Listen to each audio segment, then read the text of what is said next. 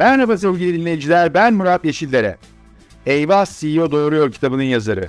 Toplumsal cinsiyet eşitliği aktivisti ve kadrolu podcastimiz. Çalışan kadınların doğurmasını gayet normal karşılayan podcast serimde başarılarıyla ilham veren kadınları konuk olarak ağırlıyorum. Şimdi sıkı durun. Türkiye'nin ilk %100 cinsiyet eşitliği garantili podcastinin bu haftaki konuğu Leyla Alaton. Leyla Hanım hoş geldiniz. Sivil toplum gönüllüsü, iş insanı ve en önemlisi gönlümüzün, tutkumuzun zannediyorum en çok kesiştiği yer kadın hakları savunucusu, toplumsal cinsiyet eşitliği aktivisti. Yani daha güzel bir tarif olamazdı. Teşekkür ediyorum Murat. İyi ki bizimlesiniz. İyi ki bugün podcastime konuk oluyorsunuz. Ee, sizinle konuşacak çok konu var ve hep bir araya geldiğimizde de onları konuşuyoruz. Ama benim bayıldığım bir sözünüz var. Bana da ilham veren, motive eden bir söz. Aslında oradan başlayalım istiyorum. Diyorsunuz ki akıllı adam feminist olur. Yeterince akıllı adam mı yok? Ee, inanır mısın bu lafı e, söyleyeli çeyrek asır oldu. Yani 25 yıl oldu. Ne zaman söyledim hatta e, bir gazete o zamanın gazetelerinden biri ya Güneş ya bilmiyorum hatırlamıyorum. Ama onların birine de hatta e, ilk sayfadan manşet de olmuştu. Bana o kadar mantıklı geliyor ki e, akıllı bir insanın feminist olması o kadar e, çıkarlarına uygun geliyor ki bir erkeğin feminist olması. Yani akıllı bir insan feminist olur ya. Yani e, eşit hak ve özgürlük istemek yükün yarısını öbür tarafa vermek gibi bir şey yani bir, bir, bir insan nasıl feminist olmaz? Düşünsene her şeyi bölüşüyorsun. Bir tam yerine yarım ne kadar daha e, ferahlatıcı, yükten arındırıcı. Yani benim mantığım, benim mantığım diyor ki erkekler çok rahat eder feminist olurlarsa.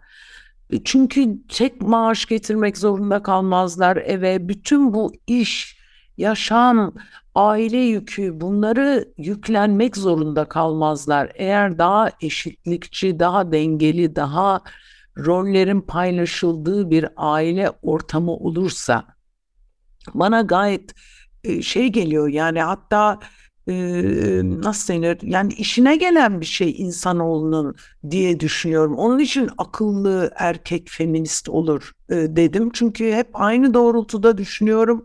Hala akıllı erkek feminist olur diye düşünüyorum ve niye daha çoğu olmuyor? İnan anlamıyorum yani anlayamıyorum. Hakikaten anlayamıyorum. O kadar bugünkü dünyaya uygun bir bir bir bir teorem, bir e, isim vermeyeyim ama bir e, doktor dostum var, bir e, hatta operatör.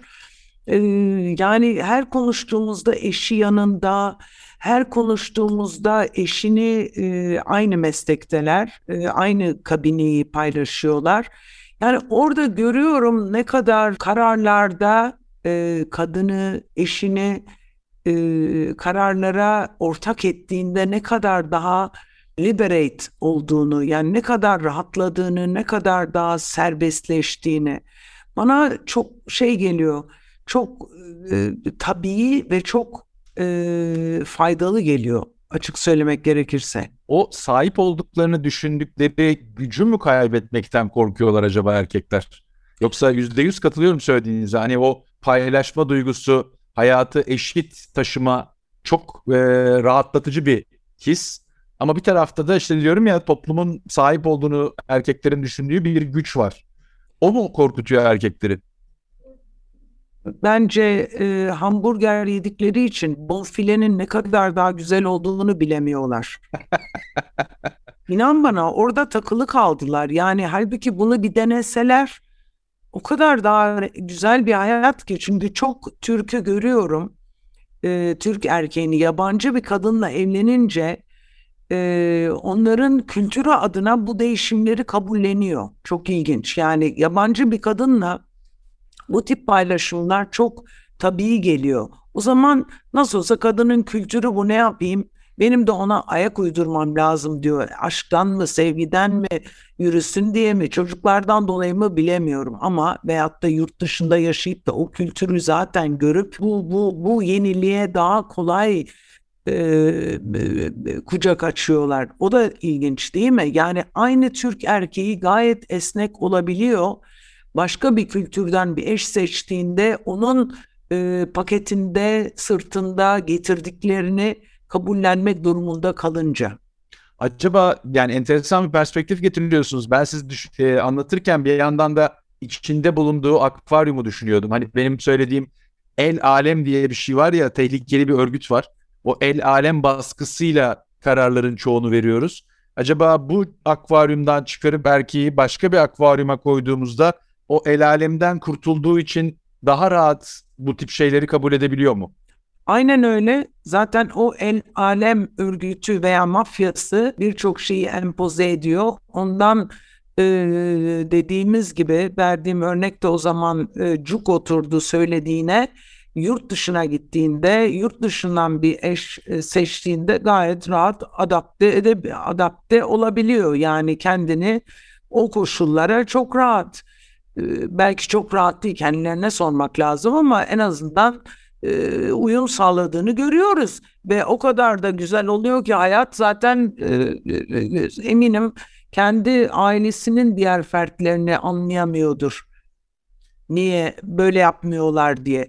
Yani veya yurt dışında e, çalışıp dönenler veya yurt dışında okuyanlar yani bu tip başka kültürlerle e, karşılaşanlar, birlikte yakın temasta olan insanlar daha e, esnek oluyor, daha bir dünya vatandaşı oluyor. Eğer tabii ki e, do, Batı ülkelerinden bahsediyoruz, Allah'ın Amerika'sından veya şeyine gidince, Avrupa ülkesine gidince, e, Doğu'ya gidince, Japonya'ya gidince demiyorum. Ama e, insanlar yeni kültürlerden yeni etkiler altında kalırlar ve de beğendikleri bölümünü de kendilerine e, adapte ederler. Yani bunu benimserler ve bunu kucaklarlar. Peki e, Leyla Hanım siz onlarca yıldır, 30 yıldır bu kadın haklarının savunuculuğunu yapıyorsunuz ve sizin önemsediğiniz şeylerden bir tanesi de e, rol model olabilmek ve o anlamda e, farklı kesimlerden kadınların bir anlamda ilham alabileceği e, ve hedefleyebileceği bir noktada olabilmek. Yani onların bir anlamda enerjisini arttırmak. Bu aradan geçen zamanda Türk kadınının bu kavrama olan inancının değiştiğini, arttığını, özgüveninin yükseldiğini de hissediyor musunuz? Yüzde yüz hissediyorum. Çok üzülürdüm eğer bunu hissetmeseydim. Bu kadar emeğe, bu kadar konuşmaya, bu kadar vakit harcamaya, bu kadar enerji vermeye, bu kadar cömertçe e, e, tecrübelerimi paylaşmaya yazık olurdu. Elbette bütün sistemi düzeltmedik. Öyle bir iddiamız yok ama iyileşmeye doğru çok büyük bir ivme olduğunu en azından e, gözlemliyorum. Kız kardeşlik diye bir felsefeyi, bir nosyonu e, nispeten yerleştirdiğimizi en azından gençler için e, yerleştirdiğimizi veyahut da e, bunun gücünün ne kadar onların kendi çıkarları için faydalı olduğunu anlatabildiğimizi düşünüyorum. E, işte Kagideri, Turkish Mini, bütün bu sivil toplum örgütlerinde ne kadar e, bu kadın beraberliğinin işte her zaman söylediğim gibi her zaman daha güzeli, daha zengini, daha iyi kocalısı olacak. Aranızda kıskançlık yapmayın, birbirinizi destekleyin. Erkekler gibi ekip olalım. Onlar e, yazılmayan kanunlarla birbirlerini desteklerler. Futbol maçı gibi herkes ayrı köşede durur.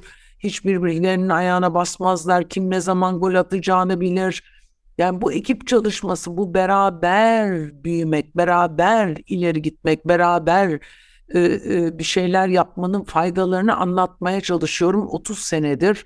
Tabii ki bir fark görüyorum. En azından kendi etrafımı etkilediğimi düşünüyorum. E, mantıklı da laf ettiğim için zannediyorum e, kabul görüyor söylediğim şeyler. Ütopik bir şeyden bahsetmiyorum, yapılabilecek bir şeylerden bahsediyorum ve kadının güçlenmesi bizim çok daha çağdaş, çok daha güzel, çok daha medeni, çok daha e, dengeli, çok daha e, zevkli bir ortamda e, yaşayacağımızın göstergesi. Çocuklarımızı da böyle e, böyle bir e, ekosistemde yetiştirirsek e, onlar da her şeyi daha ileri götürürler diye düşünüyorum. Çünkü e, bir elin nesi var, iki elin sesi var. E, hakikaten çift olarak seni de biliyorum, eşini de biliyorum. E, çok daha e, güzel bir dans, güzel bir hayat, ortaklığın eşit olduğu bir e, aile ortamında. Peki e, mikrodan hani konuşmaya biraz devam edersek siz hem yönetim kurulu seviyesinde hem de e, üniversitedeki e, kızlar e, seviyesinde e, hem mentorluk yapıyorsunuz hem onlarla sohbet ediyorsunuz biliyorum e, sürekli iletişim halindesiniz. E, bu konunun çözümünün erkekler tarafında olduğuna e, ben yüzde yüz eminim. Siz de eminsiniz. Dolayısıyla bu konu aslında arzı değiştirerek iyileşmeyecek. Talebin yani o karar verici noktalardaki erkeklerin zihnini değiştirmemiz lazım. Ama hani bir tane sizin gözleminiz olarak o mentorluk yaptığınız e, kadınlarla ilgili olarak bir şeyi değiştirme imkanı olsaydı, bir şeyi farklı yaptırma imkanı olsaydı ne gelirdi aklınıza? Ee, sevgili Murat, şimdi inşallah bayrama yetiştireceğim. Şimdi yeni hedef koyduk. Ee, beğenmeyen bakmasın. Evet onu da konuşacaktım. Harika. Evet diye bir kitap yazdım. Bu hiç böyle edebi falan bir şey değil. Hiç istatistikler olan bir araştırma kitabı hiç değil. Bu sadece işte bu tip konuşmalarımın sadece bir yazıya dökülmüş hali. Bölüm bölüm tabii ki. Umarım bir faydası olur ama yani biz bu filmi gördük. İşte size de fragmandan bir tat veriyoruz burada tadında. Çünkü herkes başına gelmeden hiçbir şey öğrenmiyor insan. Kendimden biliyorum bunu. Okuyunca başkalarına oluyor her şey. Senin başına gelmez gibi bir his oluyor. Ama belki de bir iki tanesi okuyan Aa, benim de başıma gelebilir veya gelirse ne yap ne yapmalıyım veya gelmesin diye Leyla Hanım ne demiş ne yapmış diye belki bir başucu kitabı veya bir e, bir referans kitabı olarak birkaç kişinin hayatına olumlu dokunacağını ümit ettiğim için zaten kaleme aldım. Ee, ne önerirdim mi demiştin? E, evet, yani bir şey o kitaptaki mesela önemli bir satır başı kadınlara Tek satır başı var. Tek satır başı var sevgili Murat. Bir kariyer sahibi olmaları, ekonomik bağımsızlıklarının olması. Başka hiçbir satır başı yok. Bütün kitap bunun üstüne bina edildi. Benim tek teorim budur. İnsan kendi parasını kazanırsa kendi kararlarını verebilir. Kendi kararlarını verebilirse kendi kararlarından sorumludur.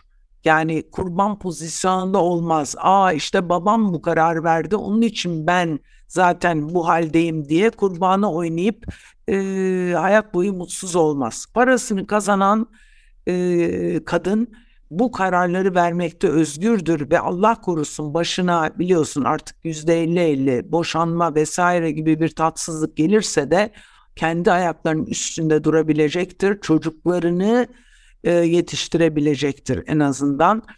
E, onun için çok önemli buluyorum e, kadınların e, kendi paralarını kazanmaları. Ben biliyorsun çok kadın e, e, sivil toplumun destekçisiyim ve bundan çok büyük zevk alıyorum. Özellikle sosyal medyada onların farkındalığı olsun diye. Dün mesela belki rast gelmişsindir Moringa. Moringa Antep, Gaziantep'te bir Moringa e, yetiştiren bir kadın ko kooperatifi var. YouTube'larını da paylaştım LinkedIn'de. Kadın diyor ki orada biz özgürleştik diyor ya Hindistan'a gitmişler nasıl dikilir nasıl toplanır ne yapılır onları görmüşler. Yani köyde olan bir kadın nasıl Hindistan'a gidip bunları görecekti ki? Hepsi mutlu bir araya geldikleri için e, hem eğleniyorlar hem çalışıyorlar. Her şeyin üstünde paralarını kazandıkları için ailede eşit yere sahipler. Yani ve çocuklar böyle kadınları Böyle anaların çocukları olunca o zaman çalışan kadını yadırgamıyor ve gurur duyuyor. Yani bugün düşünemiyorum bir gencin, bir çocuğun e, anne mesleğine e, ev kadını demesini. Ki bu arada en meşakkatli işte odur, o da başka mesele. Ya onun için zaten kadınlar özgürleşmeli. Bu hiçbir karşılığı olmayan işte devam etmesinler diye. Yani tabii ki onlar yapılmalı ama karı koca paylaşılırsa daha zevkli olur. O zaman çocuklar da devreye giriyor. Onlar da bu, bu buna e, e, pay talip oluyorlar, bölüşüyorlar bu sorumluluğu. Sizin e, sosyal medyadaki paylaşımınızı görünce aklıma e, hep biz hani hayatlar eşit diyoruz, kadın erkek de eşit diyoruz ama o paylaşım e, bana şeyi hatırlattı. Hayaller de eşit olmalı. Yani kadınların da o hayalleri ve onların peşinden gidiyor olması ve o hayata geçiriyor olması inanılmaz bir duygu. İşte bu, bu rol modellerini özellikle paylaşıyorum. Çünkü hiçbir sınıf, e, maddi durum, e, eğitim gözetmiyor. Yani ne olursan ol paranı kazanabilirsin. Düşünebiliyor musun? Ne kadar güzel bir örnek o. Eminim liseden daha eğitimli olanı yoktur. Kendilerini tek tek tanımadım. Sadece sosyal medyada yazıştık. Ee, yaşları eminim yeni okul mezunu değildiler. Ee, aile sahibi yani çocuk doğurmuş e, kadınlar gibi gözüküyorlar. Nasıl özgürleştirici bir durum. Bir kere mutlular ya. Yüzlerinden mutluluk akıyor. Pembe pembe güzel güzel e, önlükler giymişler. Bir kere doğada çalışıyorlar ve moringa gibi çok faydalı olduğu kanıtlanmış. E, yepyeni Türkiye içinde çok yeni ve ihracat malı olacak bir ürüne ürünler e, şeyini yani başlamışlar ilk yapanlar. Yani bence bu harika bir duygu. Yani benim için birçok şeyin ispatı bu. Demek ki eğitiminde olması gerekmiyor, gençte olman gerekmiyor, bekarda olman gerekmiyor bir şekilde paranı kazanırsın. Yeter ki iste. Kesinlikle. E, dünyanın belki e, düzelmesi için de kadın tarzı bir yönetim gerek diye sık sık gene söylüyorsunuz. O kadın tarzı yönetimin neler var sizce altında ve hangi başlıkları kadın tarzı yönetime dahil edersiniz? Sadece ben söylemiyorum. Bu e, yeni trend biliyorsun belki e, kadın tarzı yönetimden bahsederken daha humble, daha mütevazı, daha empati olan yani başkasının yerine kendimizi koyarak düşünebileceğimiz kadına özel daha kucaklayıcı deyince biraz daha dişiliğe kaçıyor. Ama daha humble kesin, daha mütevazı, daha daha az narsist, daha az e, böyle özgüven, öz sevgi, öz saygı, öz neyse artık taban yapmış durumda bazı erkeklerimizde bildiğin gibi. Yani biz kadınlar daha daha e, zannediyorum daha mütevazıyız, daha gerçekçiyiz, daha aynaya cesurca bakıyoruz. Biz o kadar da büyütüldüğümüz kadar müthiş değiliz diye düşünüyoruz. Belki de kendimden e, tabii tecrübem kendimle, kendimi aynaya bakınca nasıl gördüğümle de ilgili. Yani biz daha mütevazıyız, biz daha e, boy aynasında hani karikatürler var ya kedi duruyor karşısında aslan görüyor kendini. Biz öyle değiliz yani. Biz öyle değiliz. Çoğunluğumuz diye düşünüyorum. Bir istatistiğim yok ama e, kendim belki öyle olduğum için bütün kadınları da öyle zannediyorum doğrusu. Ben bu tanımın içine e, naçizane titizlik, özen ve şefkati de eklemek isterim. Yüzde yüz katılıyorum. E, titizlik derken bu ev titizliği değil detayda. E, Aynen öyle. Detayda. Özen ve titizlik detayda e, detaydaki dikkat, detaydaki merak, detaydaki özenden bahsedebiliriz. Şefkat derken daha işte anlayışlı, daha empatinin içine sokuyorum e, şefkati. E, çünkü e, iş yeri aile ortamı değil. Çalışanlarımız bizim çocuklarımız değil. E, orada da çok iyi tutmak lazım mesafeyi. E, iş yeri iş yeridir. Ee, öyle. Ben empatiyle şefkati sizin söylediğinizin biraz daha tersi gibi genelde yorumluyorum. Hani bilmiyorum siz ne dersiniz. Şu açıdan o da hani empati kendimizi karşımızdakinin karşındaki yerine koymaya çalışıyoruz ve onunla hissediyoruz. Şefkatin içinde yapabileceğine yönelik bir güveni de karşı tarafa vermek var bence. Yani ben senin yanındayım ne olursa olsun. Sadece senin ne hissettiğini anlıyorum değil. Bunun içinden birlikte çıkacağız. Nasıl çıkacağımızı bilmiyorum ama birlikteyiz bunun içinde de şey var. Yani çok haklısınız. Şefkatin o koşulsuz anne sevgisi değil demek istediğim. Ama o compassion, şefkatin içinde farklı bir tanım var bence. Daha geniş bir tanım var. Yüzde yüz. Yüzde yüz. Eğer öyleyse tanımımız evet. Şeyi merak ediyorum. Kitabın adı nereden geldi? Kitabın adı e, çok ilginç. 13 yaşındaydım. E, işte böyle 13-14 yaşlarında genç kız olunca herkes sana bakıyor zannedersin. Yani giydiğin bir şey mi yanlış, e, görüntünde bir falso mu var, e, bir yerin mi çıktı, bir yerin mi bilmem ne diye böyle bir görüntünle pek bir e, e, haşır neşirsindir. Genç kız olarak büyüyorsundur ve baş, bir ciddi bir yaş dönümü o. Ben de o dönemde işte bu adam bana bakıyor, bu niye bakıyor, niye bilmem ne diye sorgularken e, büyük annem dönüp bana beğenmeyen bakmasın demişti. Nefis. Yani bu bana e, çok e, güçlendirici bir deyim bu. O kadar beni korudu ki bu deyim. Ben de e, ne yazık ki yıllar boyunca bunu rafa kaldırmıştım. Buzdolabına sokmuştum ve hata etmişim. Çünkü çok şeyle yüzleşmek ve çekmek zorunda kaldım. Unuttuğum işim bu deyimi. Sonra e, buzdolabından çıkarmak aklıma geldi ve e, hiç düşünmeden kitabın e, ismi oldu. Beğenmeyen bakmasın. Yani kapı orada. İstersen gidebilirsin kardeşim. Nefis, hem güzel. özel hayatta hem iş hayatında. Ama bütün bunları yapabilmek için ne lazım? Ekonomik özgürlük. Doğru. Bu kadar. O olduğunda bu kadar geliyor. Bu kadar. O, bu olmazsa olmaz. O zaman beğenmeyen bakmasın diyebilirsin. Ama onu elde edemezsen başkalarının senin hakkında vereceği kararlara tabi kalırsın. Peki e, sizin hayat hikayenizi e, okuduğumda bir küçük e, kısım e, bununla bağlantılandırarak onu sormayı isterim. E, doğru e, hatırlıyorsam, doğru biliyorsam e, Amerika'da siz kendi e, geçiminizi yaratmak üzere erkek kemeri satan bir iş yaratıyorsunuz sıfırdan. E, ama hani Amerika'ya okumaya gidiyorsunuz. İyi bir e, ailenin, iş insanının kızı olarak e, bu anlamda böyle bir hani ekonomik desteğe de ihtiyacınız yok. O onu ateşleyen bu bahsettiğiniz o zamanki bilinç miydi yoksa farklı bir şey mi vardı onun arkasında? Sevgili Murat, benim annem Avrupalı.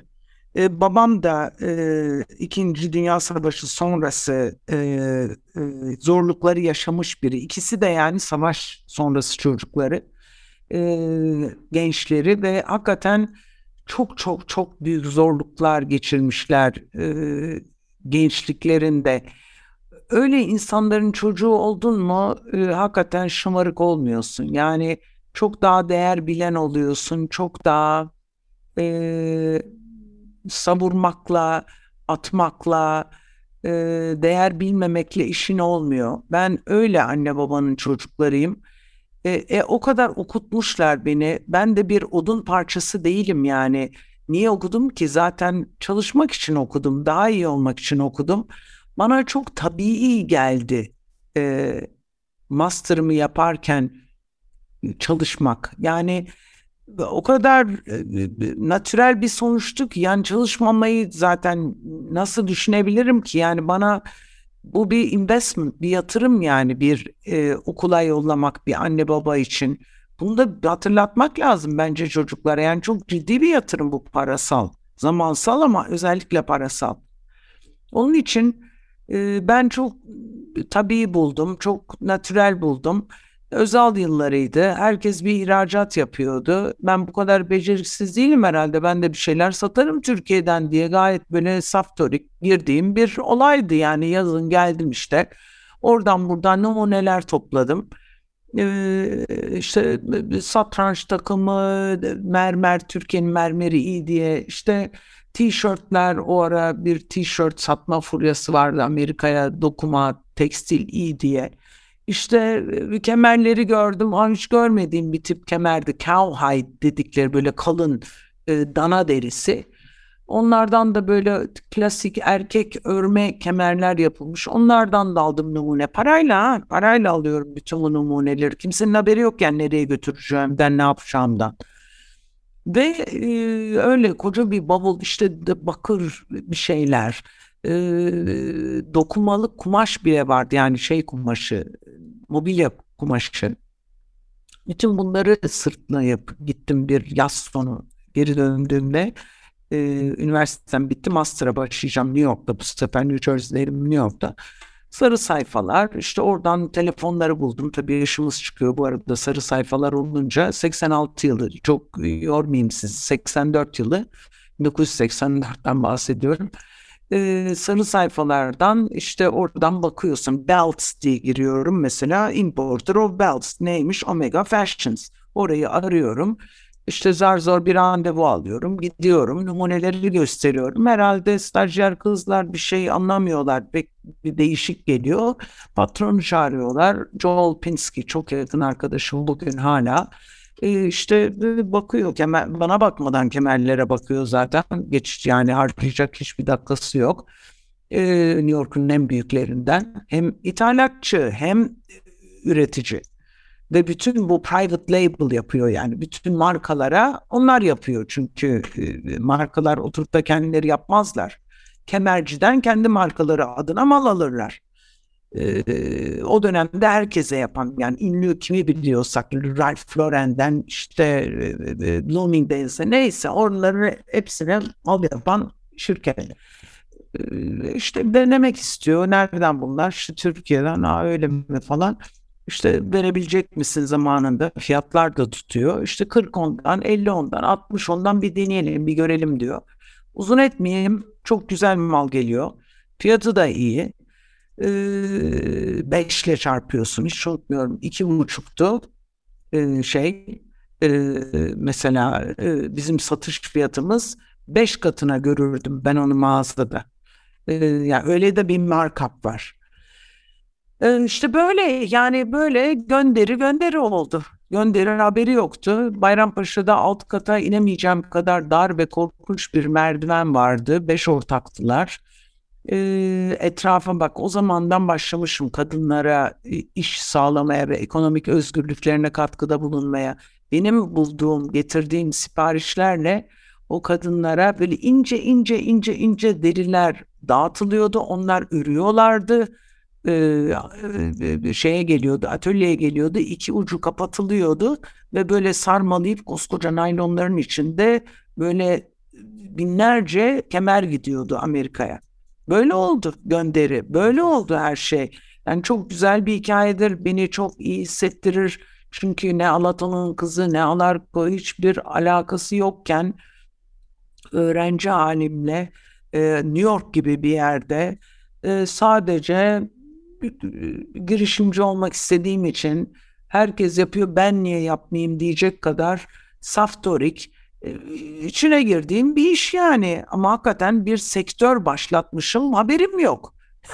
Türkiye'den küçük deri mamul sektörünü başlatan insanmışım e, haberim yok yani. Hatta geçen gün Desa Melih Çelet'le konuşuyorduk. O da e, onun e, Atlanta'daki fuarda hiç unutmuyorum böyle ataşa case yapıyordu desa olarak. Arada böyle gizli bir bölüm vardı. O böyle gizli bölümü var ya şimdi bütün bavullarda var böyle şişmanlıyorlar çok doldurunca. Ben onu böyle aynı coşkuyla, aynı e, e, sevinçle, aynı enerjiyle günde böyle herhalde yüz kere falan anlatıyordum fuarda gelip e, e, ziyaret edenlere. Ee, yani iyi bir satışçıyım. Eğer inanırsam malıma çok iyi satarım. Ee, o günleri andık. Ee, çok şeker kendisiyle. Peki evet. bir an şimdi bugüne gelelim. Filmlerde olduğu gibi şimdi sizin e, sizin yaşlarınızda iki tane aslan gibi oğlunuz var. E, onlar bu şeyi hissediyorlar mı? Bahsettiğiniz heyecanı, farklı bir şeyler yapmanın, ticaretin içine girmenin ya da siz onları bu konuda motive ediyor musunuz? Valla ben hiç hissettiklerini düşünmüyorum. Hissetmelerini de beklemiyorum. Ee, benim hikayem benim. Onların hikayesi onların olacak. E, zannediyorum beklenti ve e, hiçbir şey empoze etmemeliyiz çocuklarımızla. Çünkü e, ben e, Amerika'da kalıp kemer kraliçesi de olabilirdim. Çok güzel de batabilirdim. Ama sadece ailem benden herhalde Türkiye'ye dönmemi bekliyordur. Hem de Alarko'da çalışmamı zaten bekliyordur. Ön yargısıyla ki babam hiçbir zaman bunu söylemedi. Ama öyle bir ön yargıyla büyüdüğüm için e, kendi başlattığım bir şeyi devam ettirmedim. Yani bu yanlış bir şey. Onun için çocuklarım özgür olsun istiyorum. Yeter ki e, ben onların kaslarını güçlendirdim. Sonra uçmak onların artık becerisine kalmış bir şey. Elbette bazı şeyler, e, sorumluluklar kalacaktır ama onları da yakmak, kaybetmek, tutamamak onların problemi olacak. Ben sıramı savacağım. Ee, yani bu yaratılan e, şeye değere sahip çıkmak, sahip çıkabilmek e, onların sorumluluğu. Anlıyor musun? Yani e, onların devresi farklı şimdi. Onlar e, dünyanın bir olduğu işte vallahi evde WhatsApp'laşınca daha çok sanki dikkat e, görüyorum. Karşımda oturunca o dikkati göremiyorum yani. Ayrı bir dünyada yaşıyoruz. Bunu yeremeyiz. Bunu embrace etmeliyiz. Yani bunu anlamaya çalışmalıyız. Yoksa biz kaybederiz diye düşünüyorum. Benim tarafları sınırlar çok e, yükseldi. Öteki tarafta da ulaşım o kadar kolaylaştı diyoruz. Yani her yere her zaman ulaşabiliyoruz ama dediğiniz gibi karşı koltukta oturanlar aradaki sınırda inanılmaz yüksek olmaya başladı. Ama orada da ciddi bir farkındalık gerekiyor. Telefonlarımızı bırakıyoruz diyorum. Sadece 15 dakika beraber olacağız. Onu kaliteli geçirelim. Süper. Yani her şeyde farkındalık anlıyor musun? Mesela seyahate gideceksem işte son akşam beraber yiyelim. Arkadaş davet etmiyorsunuz. Ee, istiyorsanız tabii diyorum. Hiç yani şey değilim. Herkes bir birey şekerim. Eğer sen onlara onların kuyruğunda yaşarsan yani onlar için yaşarsan yanmışsın. Herkes bir birey. Ne onların üstüne bu baskıyı koymak lazım ne de onlardan böyle bir beklentiye girmek lazım bence. Yani çok da e, herkes kendi hikayesini yaşayacak. Ben elimden geleni yapıyorum ama inan dışarıya anlattıklarım çocuklarıma anlattıklarımla aynı yani. Daha fazlasını onlara anlatmıyorum. Süper. Peki e, yaklaşık e, daha bir 10 dakikamız daha var. Yavaş yavaş da e, birazcık da e, geleceği konuşmak istiyorum. Gene notlarımda şöyle e, güzel de bir e, tespitiniz var. E, diyorsunuz ki e, ben en kötü de en iyiyi görebiliyorum ve o karakter aslında insanı kurtarıyor ve benim bu ileriye bakıp geriye hayıflanmayan kısmım beni hep olumlu tutuyor, pes ettirmiyor.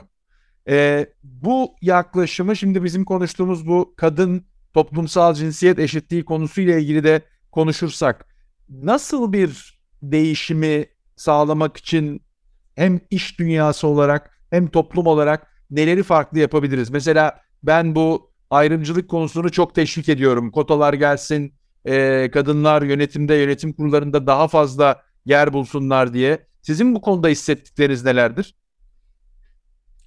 Ee, benim hissettiğim artık erkeklerin hesap verebilir duruma gelmesi lazım bu konuda. Şöyle şunu demek istiyorum açayım.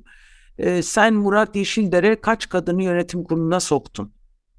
Senin bir skor kardın olacak bir e, CEO kaç tane kadını promote etti? Hmm. E, yani şey e, rakamsal görelim yapılanları. Anlatabiliyor muyum? Ya o eşitlik rakamsal olursa o ekosistem daha sağlıklı olur. Çünkü var bu kadınlar. Yani çok alınmıştım bizim yönetim kuruluyla ilgili hani e, aa oraya uygun bir kadın bulabilir miyiz? Yani bizim hepimizden topumuzdan daha iyi bir sürü kadın var ya. Nasıl böyle bir şey düşünülebilir bile? Yani şaşırıyorum. Anlatabiliyor muyum? Şaşırıyorum. Yani sanki başka bir gezegenden bahsediyoruz ve oradan haberleri yok bazılarının. Benim en çok duyduğum cümle e, size de daha önce de paylaşmıştım başka bir sohbette yönetim kurullarından özellikle başkanlardan. Demin bahsettiğiniz gibi biz böyle kadınların var olduğunu bilmiyorduk diyorlar. Yani, yani kadın yönetim kuruluna girene kadar hani inanması güç ama hani bu insanların da söylediklerine bir taraftan da inanmamız da gerekiyor. Hakikaten şaşırtıcı. şaşırtıcı, üzücü ve büyük bir hayal kırıklığı bana sorarsan. Yani bu kadar e, kafaları kumun içinde yaşıyorlarsa onlardan zaten bir şey olmaz. O şirketler nasıl oraya gelmiş ona şaşırıyorum. Hakikaten öyle. Vallahi şaşırıyorum. Yani böyle bir insan e, e, yani human resource pool'un farkında değilse yani böyle bir havuzdan faydalanamıyorsa yani işi nasıl bunlar büyütüyor da ileri götürüyorlar? Orada şaşkınlık şey yapıyorum. Valla yani birçok e, endüstride e, beni tanıyanlar yani benim hayata olan bakışımı bilenler hemen itiraf.com gibi biliyor musun bütün benim takım kadınlardan oluşur diye sanki bir sır verir gibi söylüyorlar. Yani frontta erkek bütün mutfak kadın. Mutfak derken yani işin bütün zor kısmı, arka kısmı kadın. Anlatabiliyor muyum? İşte kadınlar zaten e, fronta da çıktıklarında yani ön büroya da geçtiklerinde mecazi anlamda öyle diyorum ön büro diye yani öne geçtiklerinde en yukarıda olmaktan korkmadıklarında, ürkmediklerinde, e, orayı istediklerinde eşitlik olacak. Kadınlar bir de istemiyordu. Daha fazla para kazanmak istemiyorlardı kocalarından ayıp olur ona diye. Onlar e, şey yapıldığında yurt dışına promosyon aldıklarında ah kocam ne der nasıl ayrılır anasından diye onu düşündükleri için eve bile getirmiyorlardı bu teklifi. Düşünebiliyor musun zavallılığımızı nasıl yani başkaları için yaşamak e, DNA'mize, DNA'mıza işlenmiş.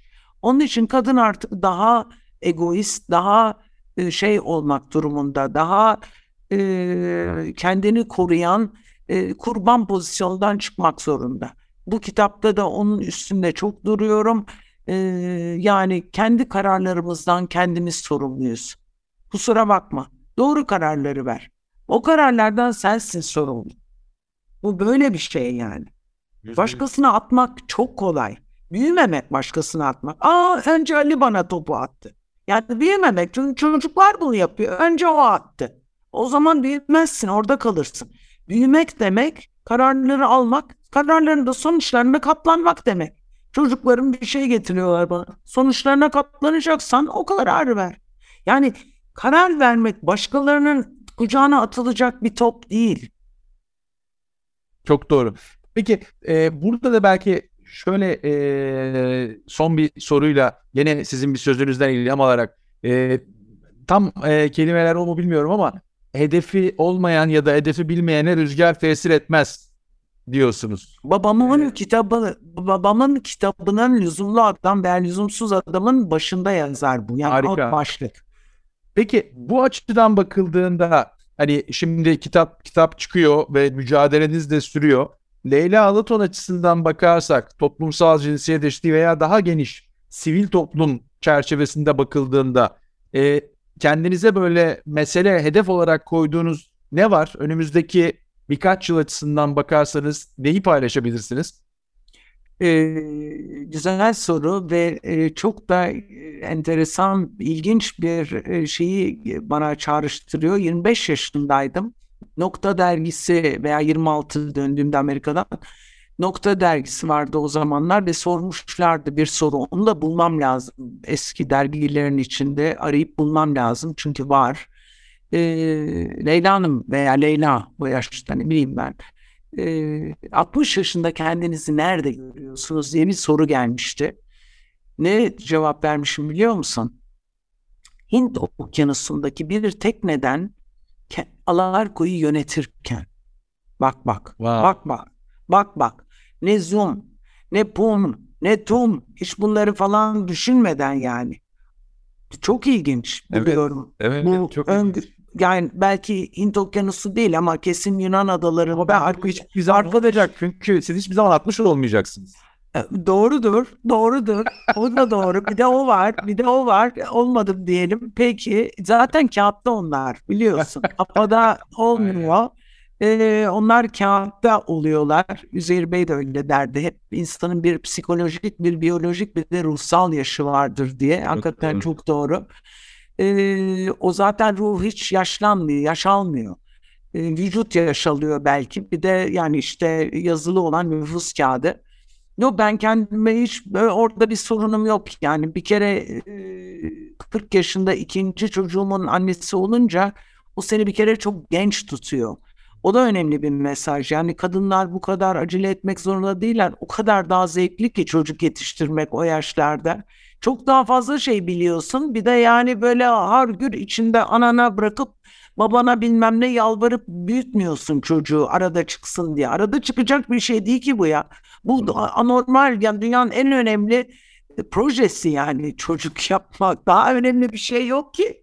Daha önemli bir şey yok bana sorarsan. Onun için e, dağıttım yine konuyu. Hedef olarak elbette e, işlerimi bir an evvel devretmeyi hedefliyorum. E, sorumluluklarımı diyeyim. E, işlerimi değil de sorumluluklarımı e, doğru e, profesyonellere e, veya e, işte çocuklarım da büyüyünce nispeten onlara daha fazla devretmek istiyorum e, bu tip e, sivil toplum e, çalışmalarını daha fazla yapmak istiyorum ve kendime daha çok zaman ayırmak istiyorum. Çünkü dünyada gezip görecek çok yer var. Sanat biliyorsun çok büyük bir merakım. Bana çok eğitici ve öğretici geliyor çağdaş sanat. Daha fazla öğrenmek istiyorum. Daha fazla eğitilmek istiyorum. Daha fazla e, dünyanın güzelliklerinden e, haberdar olmak istiyorum. Yani daha relax olmak istiyorum. Daha e, ajandasız yaşamak istiyorum. Ve yer açmak istiyorum ya arkamdan gelenlere. Yani bir yere oturduk oradan orada yapışmak zorunda değiliz. Bence e, hakikaten 40 yaş grubudur dünyayı yönetecek olanlar. Belki gördün El Salvador'un e, yeni e, Cumhurbaşkanı veya Başbakanı Bitcoin ile yönetecekmiş ülkeyi evet. gibi gibi. Yani başka bir dünyaya e, geçiyoruz. Artık biz buna ne kadar adapte olabiliriz? Bu bizi zorlar gibime geliyor. Yani birazcık daha oturup seyredip gülmek istiyorum ya. Oturup seyredip gülmek istiyorum. Yani ben bu filmi gördüm. Bakalım bunlar nasıl oynayacak bu filmde diyebilmek istiyorum. Sosyal medyada çok sık rastlanan bir şey var ya. içinde olmasak çok keyifli ülke diye. Ee, aslında hayat da öyle. İçinde olmasak çok keyifli dışarıdan izlemek açısından. Ee, Valla bu yeni yolculuk, bu e, şeyler e, umut ediyorum. Hayal ettiğinizden, umduğunuzdan da daha da güzel gelişir ki öyle olacağına eminim ama e, o ajandasız yaşamak kısmının ben sizin için gene o hiç geçerli olmayacak şeylerden birisi olduğu düşüncesindeyim. Siz o kadar çok şeyi o kadar güzel bir şekilde sınırlı zamana yerleştirebiliyorsunuz ki o ajanda bence sizin için hep olacak. Belki de haklısın çünkü yapabileceklerim kesinlikle bitmedi. Ee, çok isterim bir çağdaş kadın merkezi kurmak. Ee, bilmiyorum artık babamın adına mı olur, kendi adıma mı olur, ne olursa önemli değil. Ne olacağı da olması önemli. Yani e, kadın konusuna hakikaten e, ülkemizin yararı adına çok inanıyorum. Bu eşitliğin yani topal gitmek değil iki ayağın üstünde durmak gibi bir şey bu yani. Diğeri bizi geri bırakıyor ya. Yani bunu artık anlamamız lazım. Yani olduğumuz bunu... yerde dönüyoruz zaten. O topal veya tek kanatlı olduğumuz için olduğumuz yerde dönmeye devam ediyoruz. Evet, evet yazık oluyor çünkü e, kaynak orada yani. Kaynak orada. Yani bir kaynağı görüp de ona başvurmamak, onu harekete geçirmemek günah ya, günah. Leyla Aton iyi ki varsınız. İyi ki hayatıma girmişsiniz. Gene enerji verdiniz, ilham verdiniz. Çağdaş Kadın Merkezi'ni ben notunu aldım. Umut ediyorum uzak uzak olmayan bir gelecekte ben size geleceğim. Beraber ne yapabiliriz, nasıl bunu hayata geçirebiliriz diye. E, kitabınız içinde şimdiden e, gönülden e, destek ve çok da başarılı olacağına, okunacağına ve çok da büyük ilgi göreceğine eminim. Sağ olun, var olun. Ve çok teşekkür ediyorum sevgili Murat. Senin de podcastların inşallah çok kişiye e, ulaşır. E, bu güzel söyleşimizi inşallah çok kişi duyar ve ilham alır. E, buradan bitirirken vermek istediğim mesaj tekrar çok erkeğin, daha çok erkeğin e, senin gibi feminist ve yapıcı olmasına ihtiyacımız var ve kendi iyilikleri için bizim için de istemiyoruz. Kendi iyilikleri için olmasına inanmalarını arzu ediyorum. Ee, çok daha çağdaş, güzel bir Türkiye'de yaşıyor olacağız o zaman. İnşallah. Çok çok teşekkürler. Eyvah CEO Doğruyor isimli podcastimizin bu haftaki konuğu Leyla Alaton idi. Önümüzdeki hafta bambaşka bir kadın liderle tekrar karşınızda olmak dileğiyle.